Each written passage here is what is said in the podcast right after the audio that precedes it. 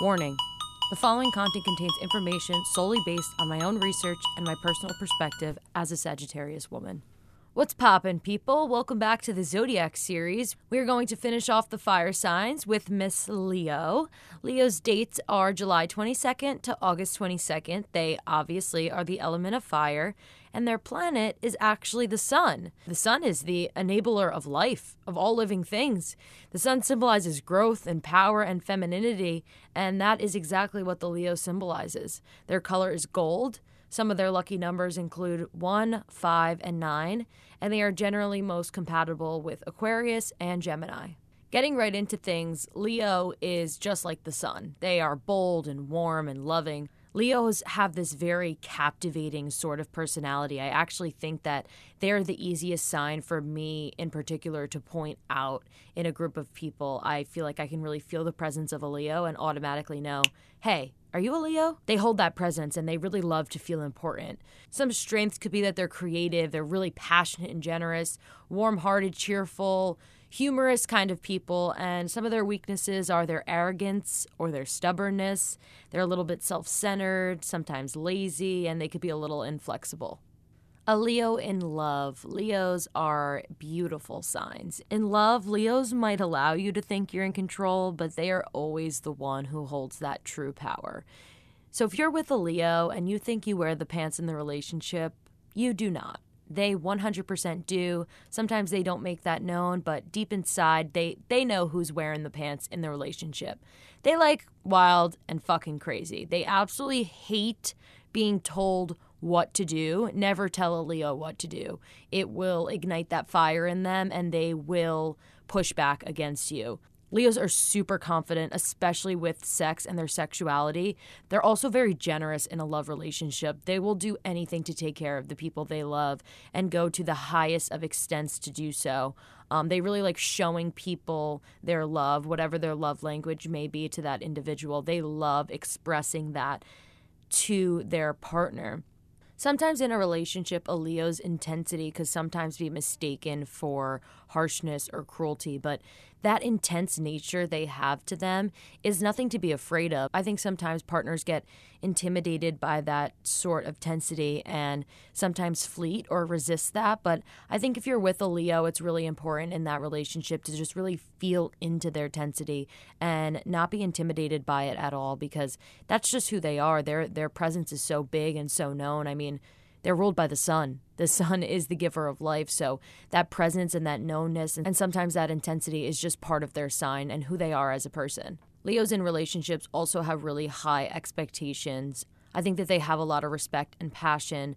And if that's not reciprocated, then they will not entertain the relationship at all. Holding that high expectation out of a partner is really important to a Leo because they need somebody who's going to match their energy who and who isn't going to be intimidated by that intensity. Sometimes people think that um, Leos are kind of full of themselves and a little bit too in love with themselves, but I actually think it's a beautiful quality that they have that they are allowed to see themselves at such a high pedestal and realize, you know, this isn't what I deserve and not settle just to be in a relationship. They are not the kind of person who's going to settle. They're going to go after exactly what they want and they're not going to settle until they find it.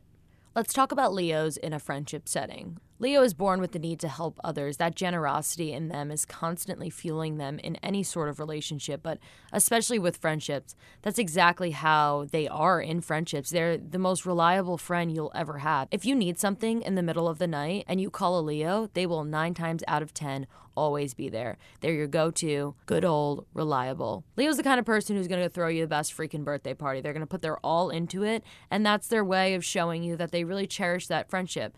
They're going to, it's going to be the best birthday party ever, and they're going to make sure that you have the time of their life because they care about you and they cherish you, and they're so generous that they're willing to give that to you. Leos are rarely ever alone. They really like to surround themselves with a lot of people, always staying busy, always having fun, always having a good time although some people don't with that really energetic confidence that a Leo has. So it definitely takes a specific kind of person to be friends with a Leo. Some people don't like that chaotic confidence, um, arrogance, so to speak, but I think it's a really cool thing, actually. Leos are a lot of fun, always a really good time. Um, I have a couple of Leo friends, and I have the absolute best time with them. And I can indeed confirm that they are the most reliable friend I have.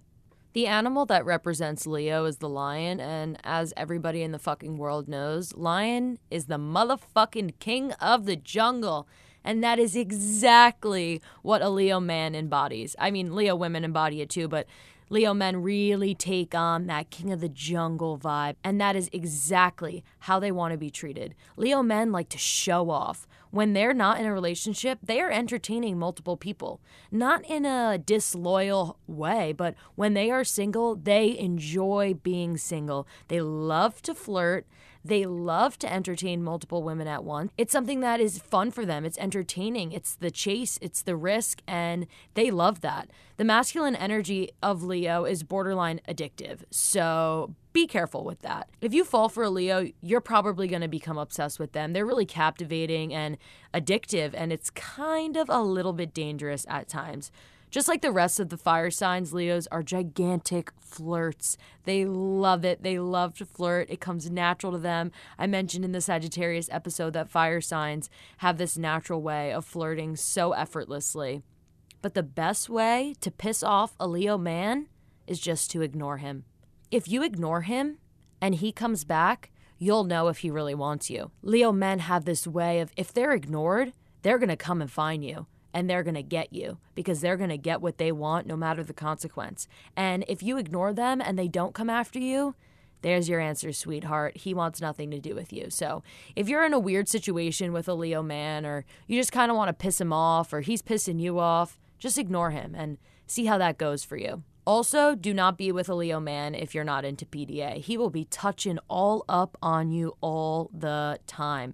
They love to express really who they're with and show them off to the world. So, if that's not your thing, if physical touch isn't your thing, sometimes a Leo man might not be for you.